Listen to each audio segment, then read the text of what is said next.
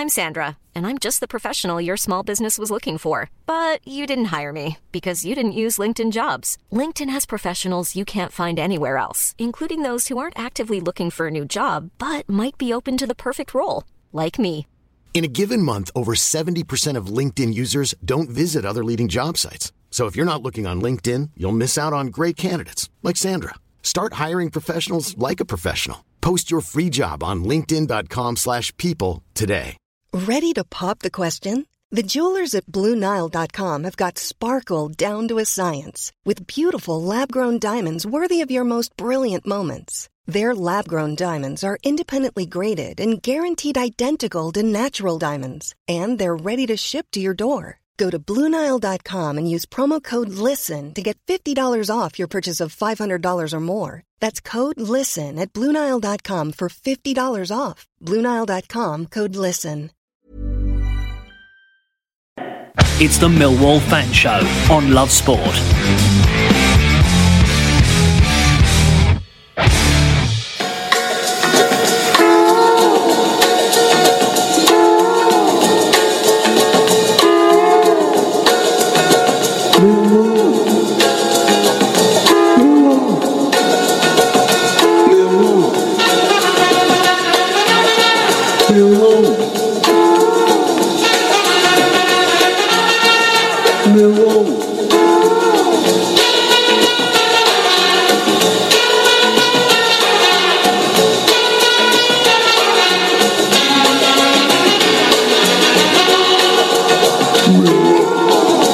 I know Friday night's often one for like a party. You know, people go out, people have a have a drink, have a bit of a boogie. But the dance moves we've seen in, in sort of the, a one one and a half meter vicinity of me uh, are utterly shambolic. Millwall Tahiti. He, you were rowing the boat. I don't know what that was.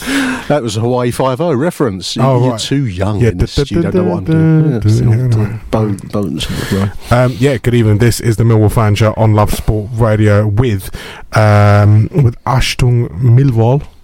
How are you, Nick? I'm good. it's been a Ya- while. Yaki Dar boyo. I went to Wales last week. Yeah, what? Yaki Dar boyo. West Welsh. Oh, nice. Borderland. That strange Nice. hinterland between England and Wales. Hereford meets uh, the Brecon Beacons. Delightful. Yeah, it was, it was nice. It was it was rural idyll. Rural idyll. What what I want to know is um, is whatever happened to, to the actual Tahiti Millwall Twitter account because he he, he popped up last week. He did, and that's a really weird thing because that actually when I years ago when I first went on Twitter, I saw Mill Tahiti, uh, and the song is ancient as one of my dad's old albums, and I, I just associated Mill Tahiti. That's why I named that particular track with my mm, you know voice over it, Mill Tahiti, because of that Twitter account. I think I think he must have picked up just a stray bit of Wi-Fi on the island somewhere.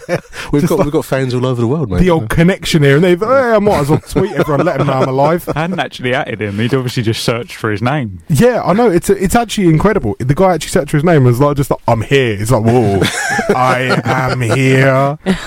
I did wonder where that'd come from. So Yeah. yeah, Yeah. a real Twitter account. I mean, uh, Tahiti, long It's a the other bloke- side of the world. So It- there we are. it- it's really a bloke somewhere in Lewisham somewhere.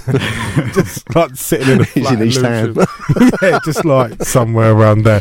Uh, Lucas the Statman Bull is with us. Yeah, is that what we're going with now? Yeah. Got stats for us?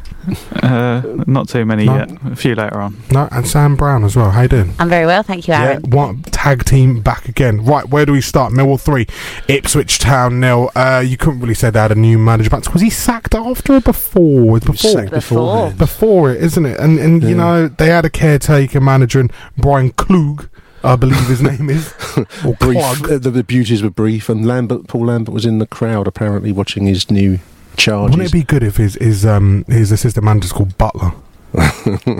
Like Martin Butler, the former Reading striker, or something like that. and, and BBC describes Ips- Ipswich as hapless. Hapless. Is, is that a fair description, Lucas? You were there, mate.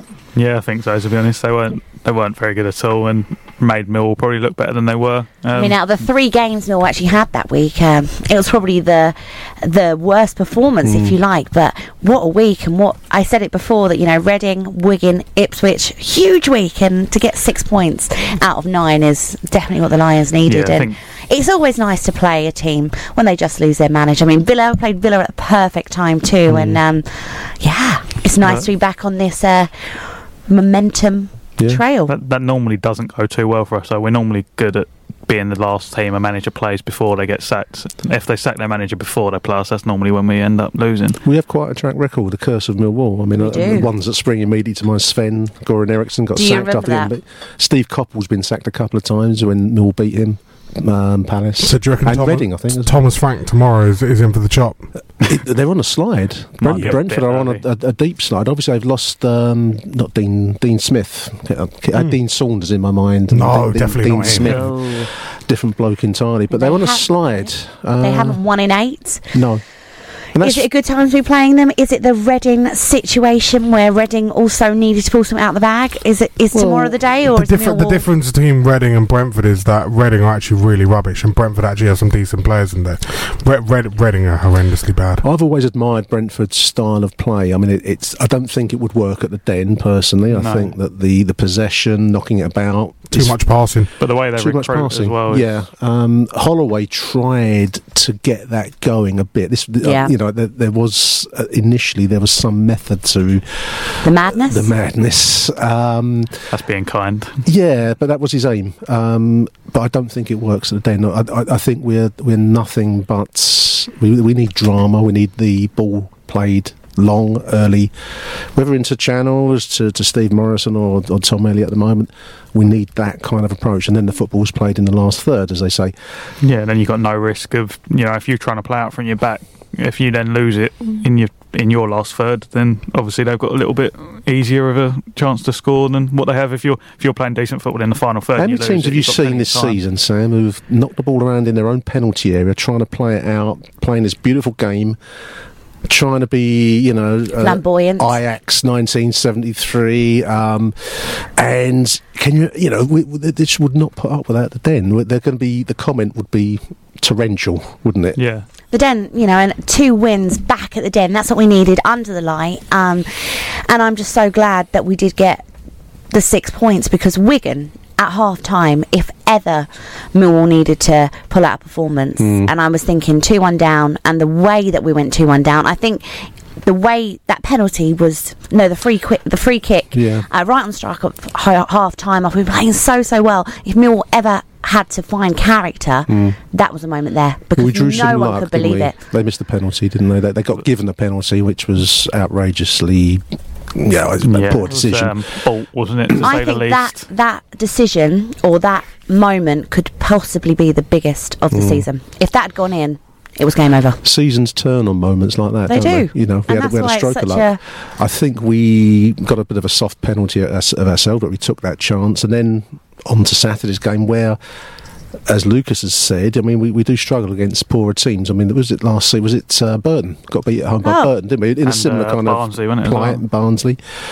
Um, so to you know, e- even if it was not the greatest of performances, to come out with a three 0 win at, at home in those circumstances is, is big. And I always com- say with champions, you don't have to play well. It's about getting the results and not saying that we're all going to be champions, even though I'm sure you get very good odds at the bookies right there. But, um, you know, you don't have to play beautiful football, play particularly well um, to get results. And I think Mill have been playing great football this season in, in elements, and we haven't been getting the results we deserve, where it's nice to play ugly. Well, as they say, goals change games. And points make prizes, don't they? They do. they certainly do. Ten past nine. Uh, we've had a question in from Twitter. We'll be answering that next on Love Sport. Love Sport.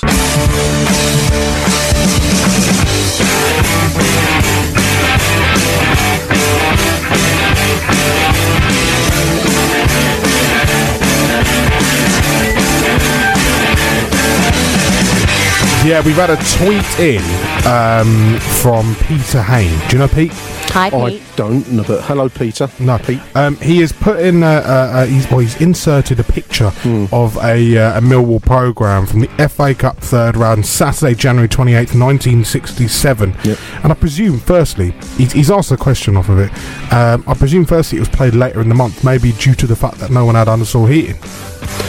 Yeah, yeah. I mean, the old Den was always a good pitch. It, there weren't many postponements at the old Den. Um, Charlton used to suffer with um, a waterlogged pitch because being a valley and very little. Um, Is it a valley?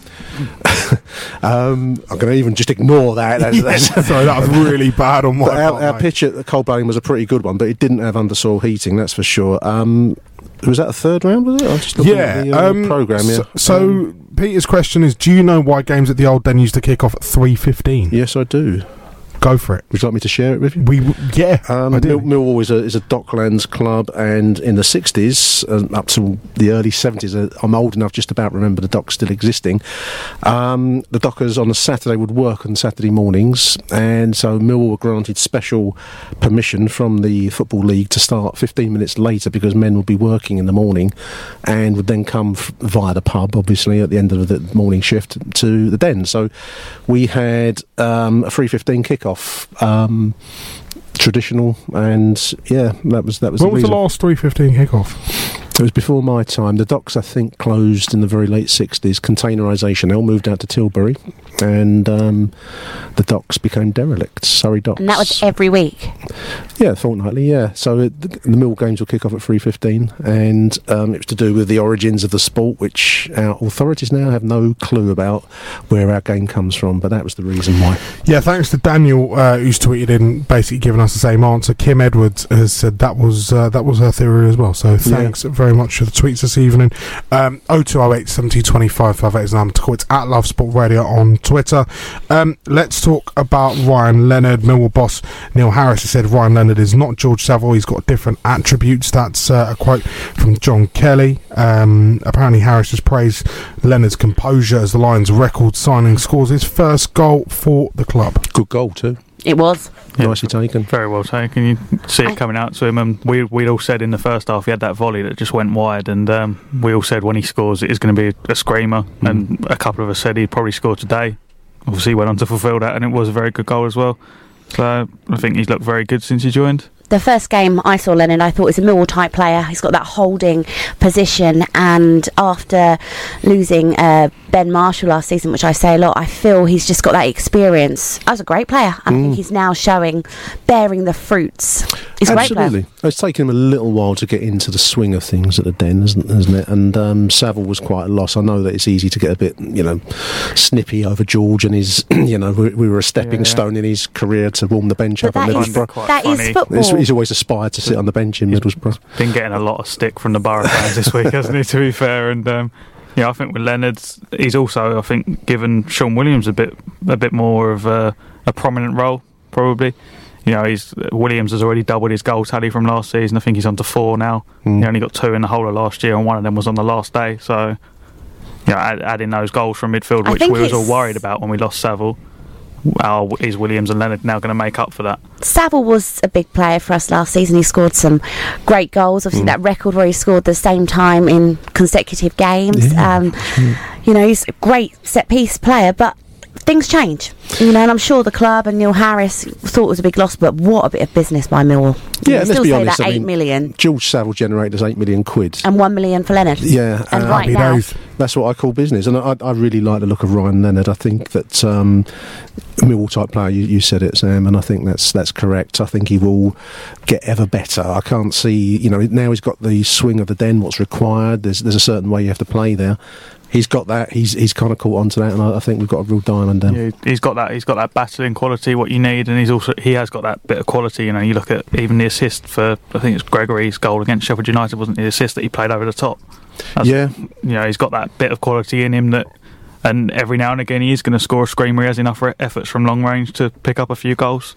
And of course, Jed Wallace was missing on Saturday. Wallace has been quite a big player this season as he was last season. How did you find the Skalak, Ferguson, and do you think we'll see Wallace tomorrow, Lucas? I, th- I think we'll probably see Jed on the bench tomorrow. He only, he's only trained today this week. That's the first time he's trained all week, so he's going to oh. struggle to start.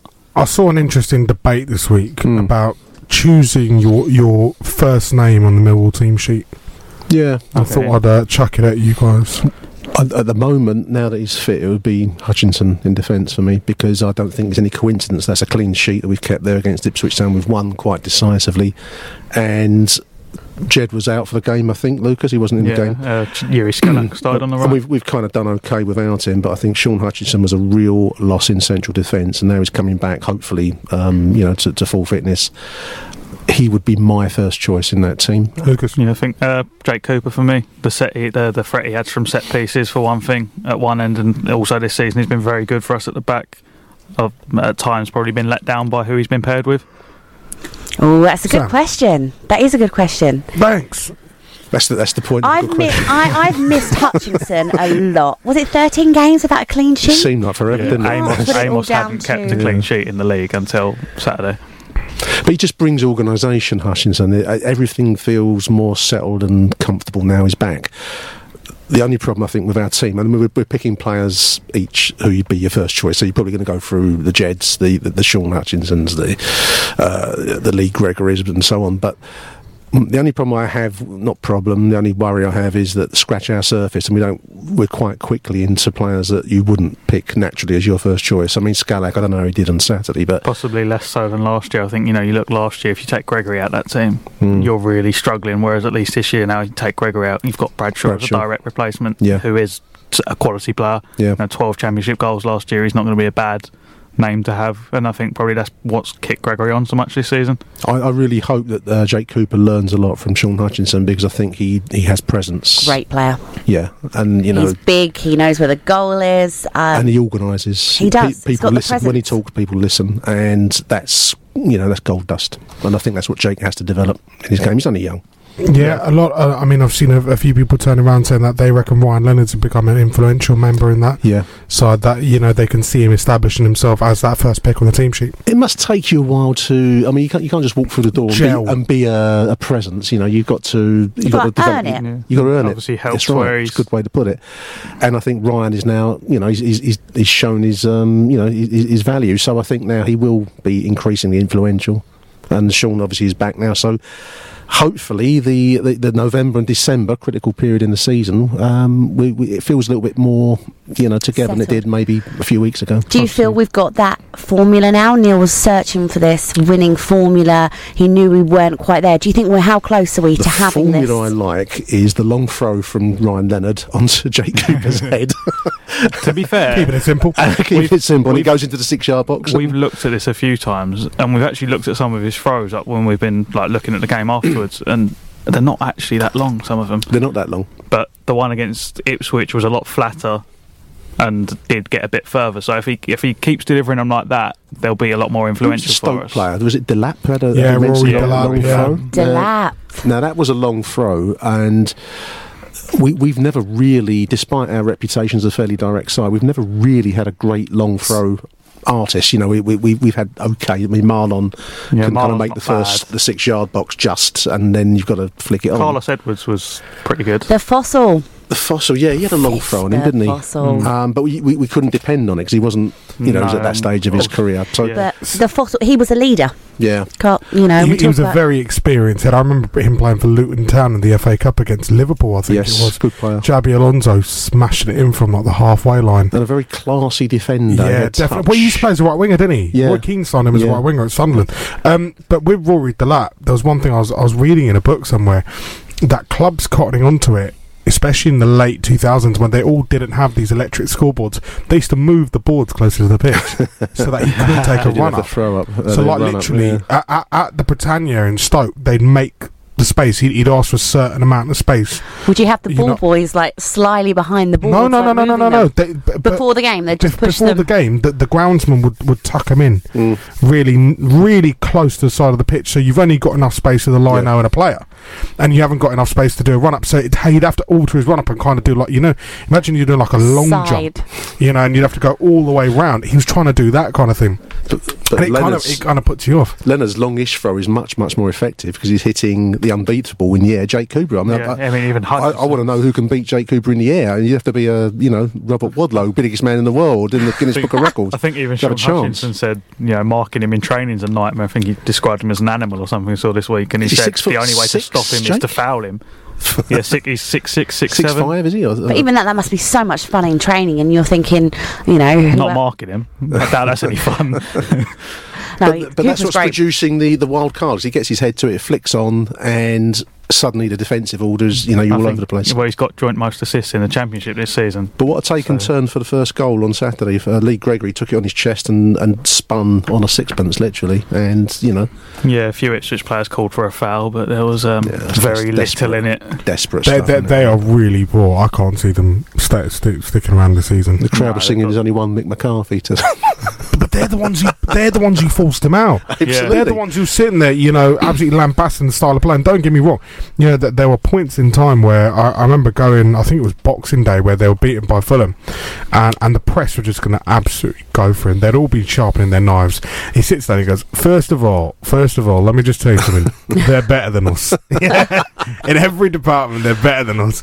And it's just like. All right, fair enough. You know, you respect his honesty, but he kept them up whenever they needed to start. He kept them up.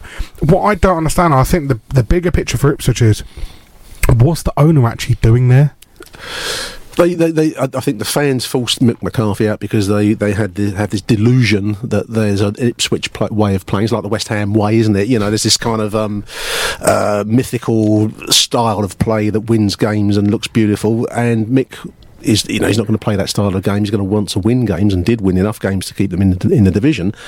And their second delusion is that they're still competing for the UEFA Cup. You know, that's a long time ago. They're now Yeah. just a, a middling second tier side. But accepting that, I think it's like being, um, it must be like losing your country manor and having to live in the outhouse or something whilst, um, you know, foreign foreign potentate buys it up and lives in your old house or something. Indeed, but the Championship is such an exciting division. I mean, Bolton lost 2 0 uh, or losing 2 0 to Aston Villa, and it can tro- chop and change so quickly. Millwall in a good position compared to where we were a few weeks ago, but it's a hard league. Yeah, it certainly is a hard division. And uh, Aston Villa now two goals to the good James Chester grabbing their second at home to Bolton Wanderers. We're going to take a break on the back of it, talking about Shane Ferguson and uh, his thoughts on a new deal. Yeah, this is your Millwall fan chat on Love Sport Radio with Ashton Millwall. Let's um, go to Twitter. Crookie has tweeted in, Sean Crook, saying, I will play Morrison instead of Elliott on Saturday, as even though Elliott wins a lot of headers and deserves his chance, we do not pick up the second ball as much as we do when Morrison plays. Hashtag common new lines. Come on, you Lions. Nick, your thoughts on that? I think um, Morrison and Gregory have a deep understanding, don't they? And I think Elliott is, you know, is building that, but he's probably not at Steve Morrison's level. Um, I don't know. I, I I don't think Tom Elliott has done enough to be dropped. So I, I, I take the point about, you know, playing Morrison with his guile and his nous, but I, I do think we were just saying, Lucas, weren't we? It- He's very much becoming the the impact in the last 20 minutes. There was a, Yeah, a the- thing on News at Den in the week about that. Similar role that Neil Harris had towards the end of his career with Millwall. I think now he understands obviously what that was about, and now probably is putting Steve Morrison towards that role. And as I just said, you know, you can see Steve Morrison, his brain is working a bit quicker than You his can't body beat the this season. which- I know the feeling. I know the feeling. Do But you? there's, there's Brain, certain brain, brain's going places your, mind can't, your body can't, you know. True. But there's certain games when you need to look to the bench to change the game, and could Morrison be that player that is going to come on, yeah. talk, talk, Or and change the game? Or do, do we start? Well, he's a bit of a leader, isn't he? He's a leader. We've got Yeah. some leaders I, th- in I that think we've got enough leaders on the pitch without him starting games at the moment. So is your preference to start Elliott? So I- I'd carry on starting Elliott because you know Morrison's not going to be around forever, and you've got to give someone that chance to develop the understanding with either Gregory or be it Bradshaw next season. If Gregory doesn't stay, then you know you've got to give him that chance to at least get a partnership and get some confidence in a Millwall shirt, which he was low on before Well, this run of games. We've talked about it so many weeks on end Mm. about how strikers need confidence and strikers need maybe a run of games just to Yeah. to get their eye in a bit. But then again, we don't want him to end up with some of the elite that have played for Millwall. You know, I'm trying to think of some dodgy names here. Give me some dodgy names. Steve Cabot.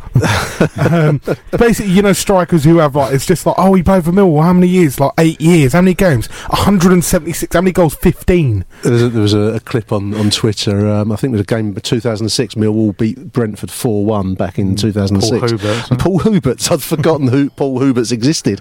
And there he, there he is in this very scrappy looking game, and he, he kind of charged through the central defence of Brentford, and he looked like a world beater. Yeah, he, he actually. I think he got For- one of the assists for for, the other second. games, for the other goals as well, didn't he? So yeah, a the- name I remember. it's- I, I wouldn't. I don't think Tom Elliott's done any. You know, done anything wrong. He's, he's, he's doing fine actually. I'd So keep him. would you keep the side settled tomorrow? Do you think we'd see many changes? Um, I would keep. I, I would if, if Jed is fit and back and ready to go, and we don't know, he he might be. I think he's he only back just training. trained today. So probably on the bench. If he was fit and good to go, I'd stick uh, Jed Wallace into it. Otherwise, no, I think I'd just stick I with the same the, team. the only other change that could happen is probably Meredith back in for Murray Wallace. But I think Murray Wallace probably did look? enough last well, week. this would have been on the on the left side then, wouldn't he? Yeah, yeah, he, he didn't look too bad to be fair. I mean, a bit more solid defensively than Meredith's been so far this season. And Mer- Meredith, you know, you can understand it. He did have a very long summer and virtually no pre-season. I thought Meredith was a big difference to our run last season. He he was a great player. You don't change winning sides. It's, it's If it ain't broke, don't fix it. It's exactly. I mean, I think you know if, if the side had got beaten last week, then yes, of course, changes followed. But uh, we didn't. We won three 0 So why would you change that? and also, you- what message does that go out to the players? Perhaps if Neil's asking them to play for the shirt, Hmm. you know, people waiting in the wings. Why would you change it? Yeah, I mean, you know, playing for the shirt, we've got Shane Ferguson to talk about, and what a story! You know, a forgotten man. Um, played in the League One season and kind of disappeared without trace. And now he's talking. uh, You know, he's been grilled on News at Den for wh- whether you know his new deal, and he's Well, chilled about it. We we were talking about it last week. We talked about it in depth. I think uh, on on the main show and the extra as well. We talked about it, and uh, I think Harry made the point of like I think. Shane Ferguson's realised he's got bills to pay, and he's just like started turning in the old performances, going, "I've kind of got to get a contract here."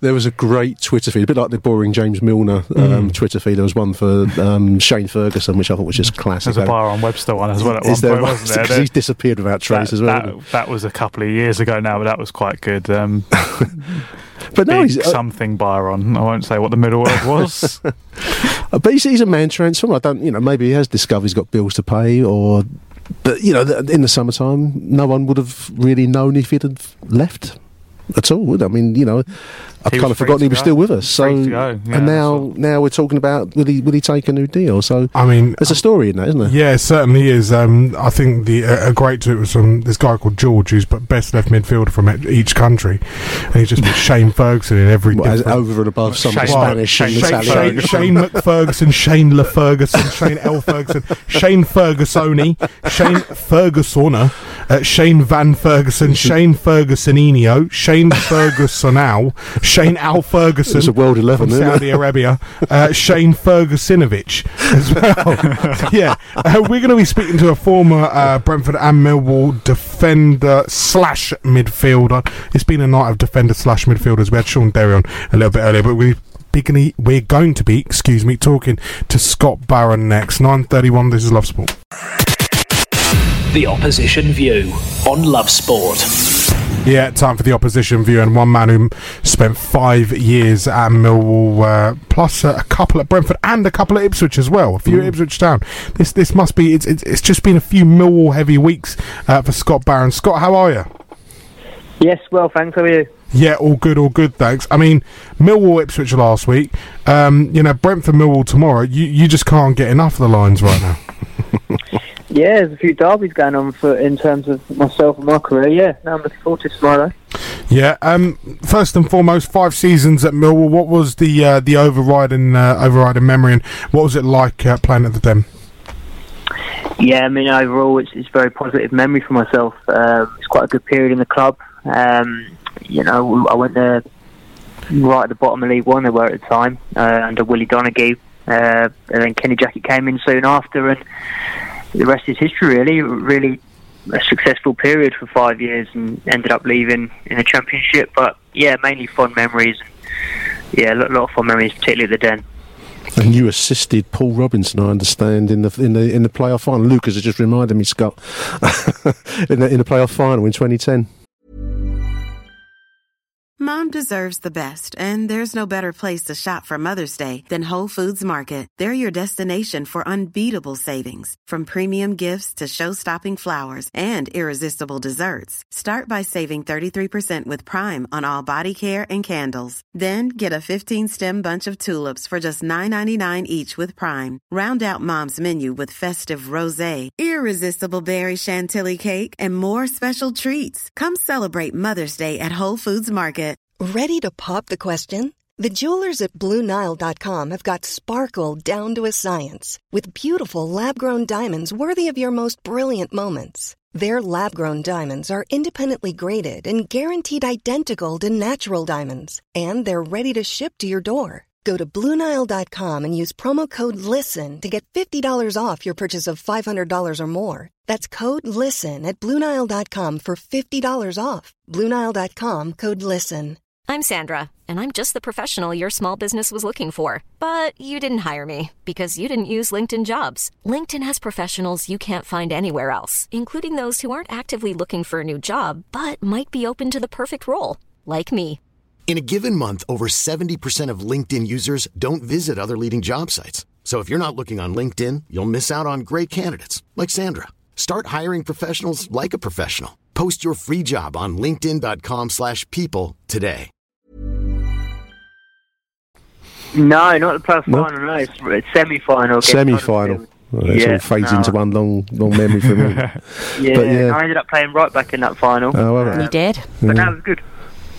Did you ever um, see Neil being manager, or did you sort of always think he would one day return as the gaffer? I think the only the only thought that he might not would be that he didn't want to ruin his legacy. Um, he was obviously a, a bit Millwall legend at the time, uh, playing with him. He was a great player and, and a great bloke, really, and really, really loved Millwall yeah, more than probably anyone else there. So I just thought the only reason he might not would be just because he didn't want to ruin that legacy. But if you just take it on how he was as a bloke and how he loved the club and how he thought about football, yeah, I definitely thought he would uh, transition into that if he wanted to. How do you think the Lions are going to do this season? Obviously, it's uh, been a bit of a bumpy start, um, as always, and you know more than than most. But how do you think the rest of the season is going to go?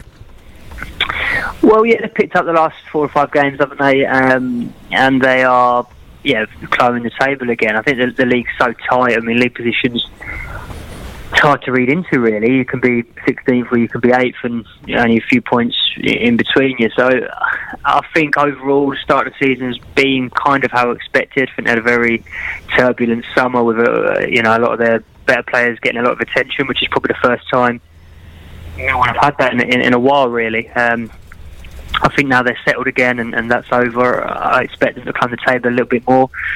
Um, can they reach the playoffs um, or finish the as they did last season? I think it's going to be really tough. Um, but I certainly don't expect them to be in a relegation battle, that's for sure. It's a tough league, Scott, isn't it? I mean, the, the Championship nowadays is, is very much a, a money-driven division, a bit you know, like a Premier League too in many respects. It becomes very hard for small clubs like Millwall and, and Brentford to be to be fair to compete, uh, you know, against some of the bigger names that are in in the division. Yeah, I think Brentford have been competing at, at the level with a low budget for quite a number of years now and done terrifically well. I think they're an example um, for Millwall, really, if they can emulate that and really, you know, establish themselves in the Championship as a Championship club, but then gradually just get a bet, better year on year. I think that's the aim. It's very tough for them to, you know, jump out of the Championship and be a, a top six club um, without that backing, without that funding. So I think Brentford, in terms of how they've gone about it the last four years, are probably a, a really good example and aim for Millwall to establish themselves, really. Do, do you think that Brentford need to change their business model? You know, move away from this sort of Moneyball style of things if they are to, to push on from where Dean Smith left them. Obviously, you know that they've always been sort of nearly men, you know, um, and and have lacked that. Maybe maybe some would say that that depth firstly, and, and just a little bit of quality sometimes, um, proven quality. Maybe. Do you, do you think they need to move away from it and change things up? No, I don't really. No, um, I don't see how they can either with financial fair play. Um, you're under sort of strict guidelines of how much you can sort of pump into your squad, and I think the way they've done it, uh, Brentford, it, Brentford is probably to the best of their ability, really, of what they have at their disposal. Um I think they've done it really well. uh, if they suddenly start going away from what they've done previously and start, I don't know, bringing in more experienced and more expensive players, I think they're quickly going to find out um, that it wouldn't work really, and, and they wouldn't buy into you know what, what Brentford are all about. I think they've got young players who buy into uh, you know have, have something to prove, sorry, and, and buy into a philosophy and a, and a style of play. Um, and grow with the club. I think if you start bringing in people with a little bit more experience, have been there, done it, and, and more money, it might be a bit disruptive to what they're trying to do. Scott, you just mentioned the, the Brentford philosophy, and something that's always interested me as a as a player. Um, obviously, the Millwall style is, is, is somewhat different to Brentford. We, we're known for you know, hitting the ball longer perhaps than Brentford would do the more possession, passing based side. But as a player, do you do you enjoy one style over the other? Do you you know do you prefer to pass the ball, uh, or do you prefer to you know? I know you're playing to orders to to an extent, but what what would you what was your preferred style, shall we say? Um, it's a tricky one, really. I think most players, if you ask them how do you want to play, you want to play, uh, you know, beautiful football on the deck, and every, everybody you know, likes to think they're a really yeah. good techni- technically gifted footballer. Um, but that's just an ego of a footballer a lot of the time, you know. Um, I think everyone likes winning games, really. Uh, so, yes. however, however you win games um, is how you prefer to play, and I think Millwall have an identity as a club. Um, always have done and always will, and I think there's a certain way you have to play. Um, and it's tricky. Like you like to play nice short passes and, and, technical football, but there's no better feeling really than when you're up and at them at the den and it's 100 mile an hour and, and you know you're winning games up against it. It's a sort of different feeling. You can't really explain it unless, unless you played in it. But to say one way is better than the other, I don't really think there is a right way. You've got to suit what uh, what you've got at your disposal, like, like Brentford do and like Millwall do. Scott, where are we looking at uh, on the pitch for, for sort of the key one on ones? Because that's that's become quite a uh, like a, a, a nouveau way of looking at football, the one v one battle. I think it'll be more. It's going to be a complete clash of styles tomorrow. Um, quite obviously, um, Brentford will play with a with a midfield three, and and Millwall will have a sort of midfield four or midfield two, depending how you look at it. And I think that'll be quite an important battle. I think Millwall, when they play two two in the middle, are always outnumbered in the centre of the park. Um, so the two central midfielders normally have to get through a lot more work, and if they get overrun and Brentford get a foothold in the game and really control that area, um, it, it, could be a long afternoon. But I don't really see them getting overrun too often, particularly lately. I think Leonard's come in and done really well, and uh, I think how them two do. Um, Williams and Leonard in the middle will be really important, really, how you stop Brentford, particularly at Brentford's home place. Uh, Scott, I'm just looking at your Wikipedia page here, mate. I'm just looking at your you're doing um, a thing now with, with footballers dealing with off off pitch problems. That's that's quite an interesting change of direction for you. Yeah, it's a different line. I mean, it's still very much involved in football. I retired yeah. five years ago now, and uh, football's all you've known. So I wanted to stay within the game, um, and now you deal with yeah people players off the pitch problems and not just problems, but enhancing their, their media profile and right. uh, commercial activity and stuff like that. So I really enjoyed it. To be honest, it's um, it's a different line. It's not not the same as playing. You can never you know replicate that by no. playing. Um, I was going to say scoring goals, but I didn't do that. But playing, uh, yeah, no, it was. Um, it's good. I'm enjoying it. To be honest. Good, that's yeah. How do we uh, how do we see things going tomorrow, Scott? Like I touched on there, it's a complete contrast of styles, but I think it's quite an evenly matched game. I think um, Brentford have struggled lately uh, for results, but probably, well, we'll definitely think they should have come away with more uh, since Thomas Frank's got in there from the, from their three games. I think they've been a little bit hard done by in terms of uh, points accumulated in the three games. And Millwall have hit a bit of form, you know, they've, they've brought in uh, you know, eulogising a little bit about uh, Shane Ferguson before.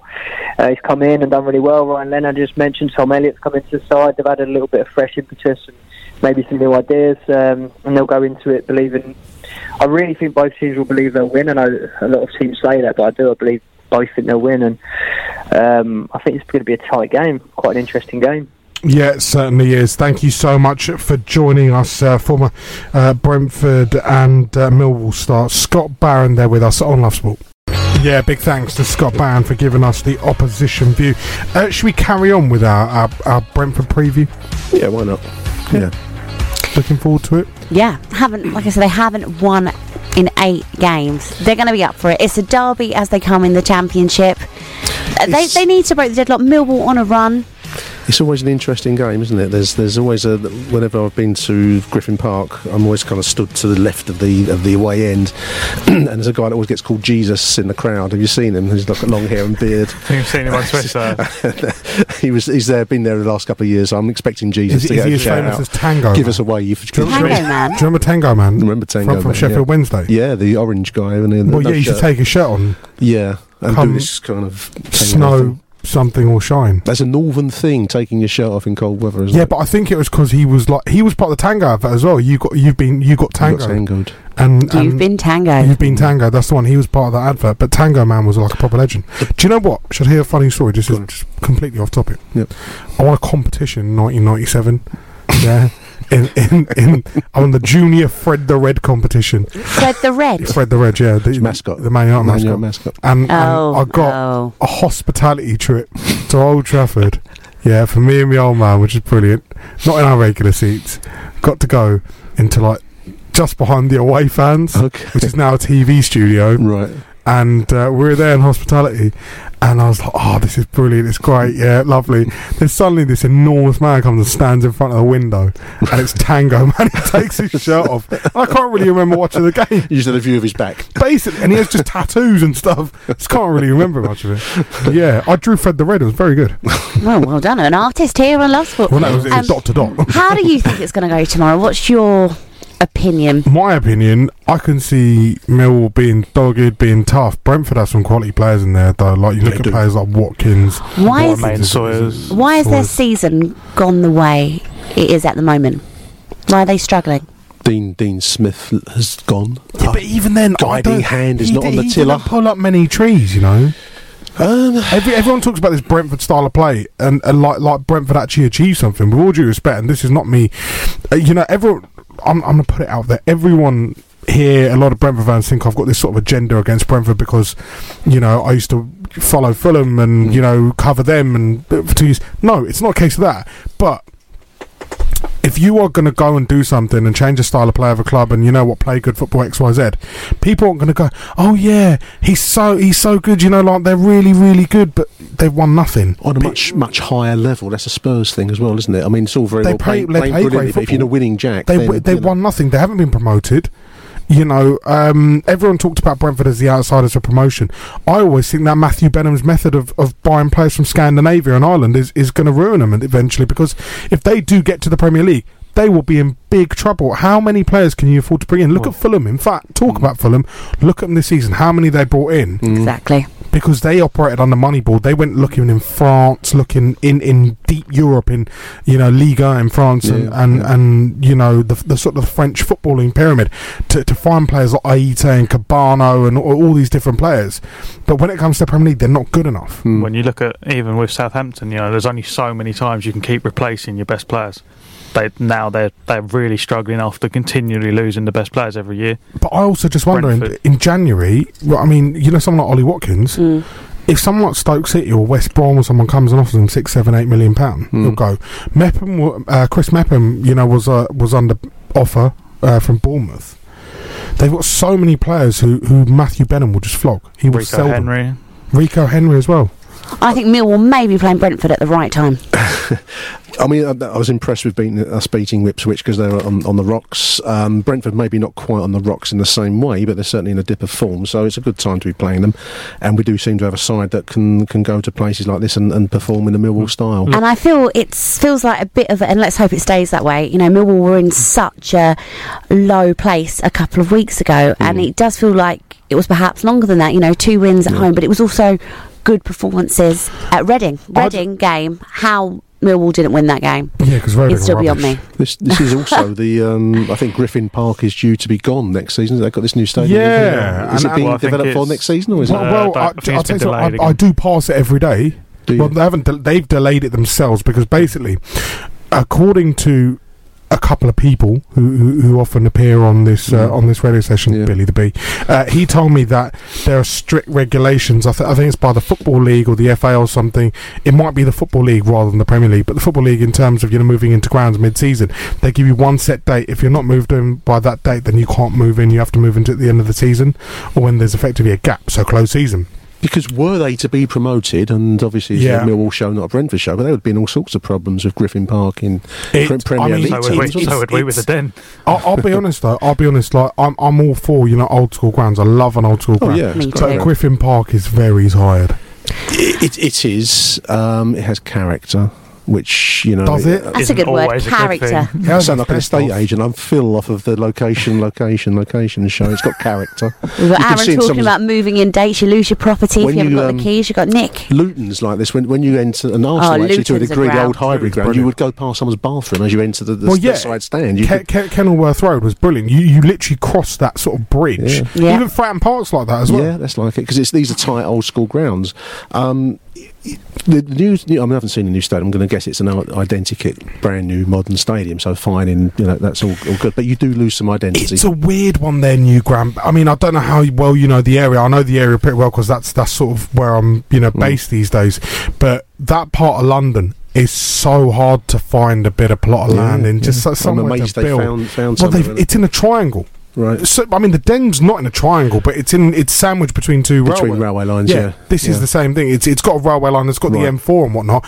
But the key element to this is that they can't expand it. It's a capacity of seventeen two fifty, right. and there's no way of expansion. And I spoke to the Brentford guys and said, surely that's just I don't know if that's them being unambitious, whatever it is. He goes, well, they've got 17 2000, 17 250 and they're happy with it. Bournemouth are making a living with you know not not a hugely um, much, much bigger stadium. They got a than rich the- owner though. It's 12,000 Yeah. Bournemouth. They got a very Yeah, rich that's- owner, that's Maxim Demin, who Money talks. You know, pe- people turn around and they, they, they salute the job that Eddie Howe did to get them out of the championship. Steady but they had some serious, serious Some budget in the championship to bring in quality players like they did. And, and th- if you look at their squad in the championship, it was quality.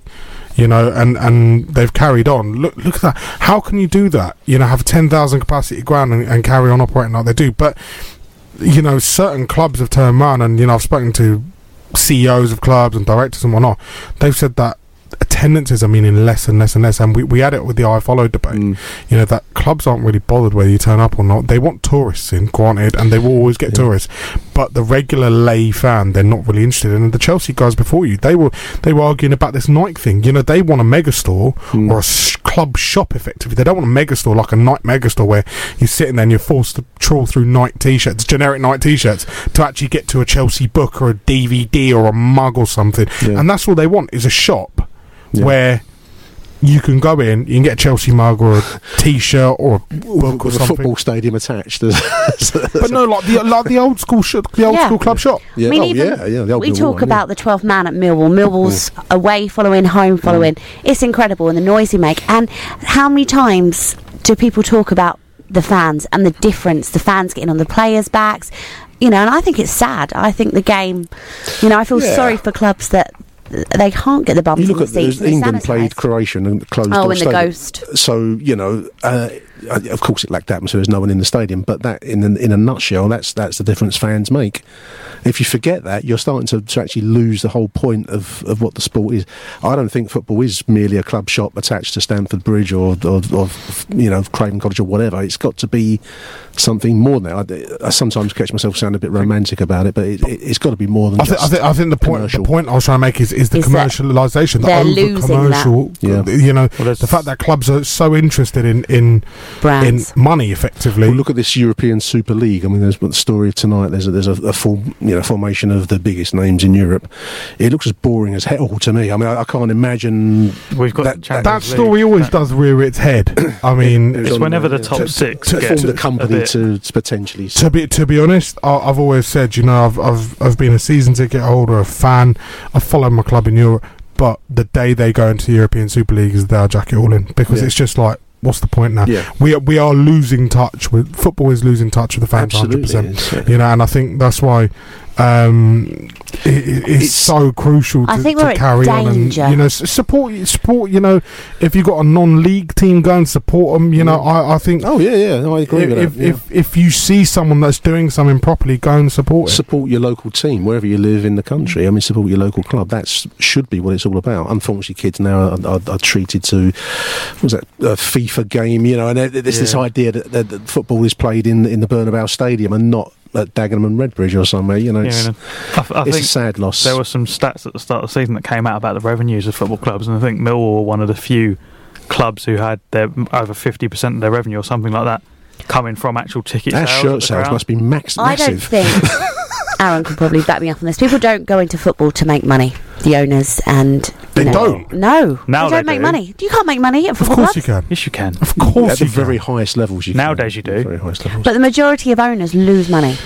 Uh, the, the, the owners at the at the Manchester City end, and I, I guess to a degree to the, the Glazers and, and, and United and, and so on. Yeah, they're in it for the, the they're in it for the vanity. They're not, not there to lose that much money. I mean, I'd, I'd, I'd highly Mansour's- disagree. I think the Manchester United owners, and it's it's been publicly known, yeah, these are the people who, who have withdrawn a billion pounds in cash out of the club. They've mortgaged it to the hill Hmm. after uh, it was on a sound, sound financial footing on the stock market. They've mortgaged a club to the hill. They've withdrawn a billion pound in cash out of it, and they continue to, to, to get lucrative commercial deals in so that they keep on making money. They're just it's just sheer sheer greed. Didn't the other day they announced some partnership with like some medical equipment company? Mate, forget that. They've got a Korean tofu supplier sponsor. Well, you It's need great. that. You the need that. tractor, the Where- official tractor sponsor of Manchester United. You go to the game, you want a bit We of all need a tractor. We, they don't even sell the tofu at the ground. I'll tell you one thing very quickly. They had a, a partnership with a Mexican crisp company during Fergie's last season, and everyone got annoyed because they got rid of Pringles and they started throwing the crisps on the pitch. Uh, let's have your predictions. Brentford versus Millwall tomorrow, three o'clock at Griffin Park. 3 1 to the Lions. Two one Millwall.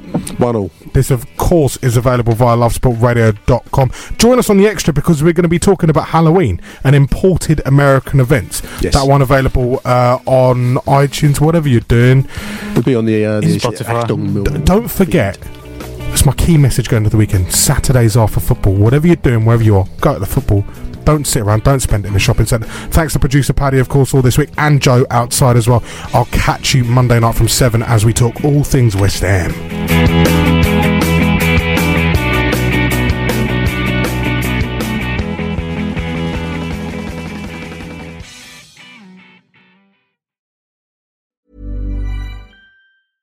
Cool fact a crocodile can't stick out its tongue. Also, you can get health insurance for a month or just under a year in some states. United Healthcare short term insurance plans, underwritten by Golden Rule Insurance Company, offer flexible, budget friendly coverage for you. Learn more at uh1.com.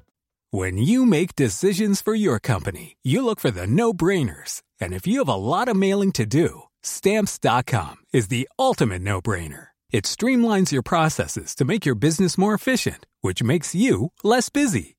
Mail checks, invoices, legal documents, and everything you need to keep your business running with stamps.com. Seamlessly connect with every major marketplace and shopping cart. Schedule package pickups and see your cheapest and fastest shipping options from different carriers with rates up to 89% off USPS and UPS rates. And with the stamps.com mobile app, you can take care of mailing and shipping wherever you are. Make the same no-brainer decision as over 1 million other businesses with stamps.com. Sign up with code program for a 4-week trial plus free postage and a free digital scale. No long-term commitments or contracts. That's stamps.com. Code program.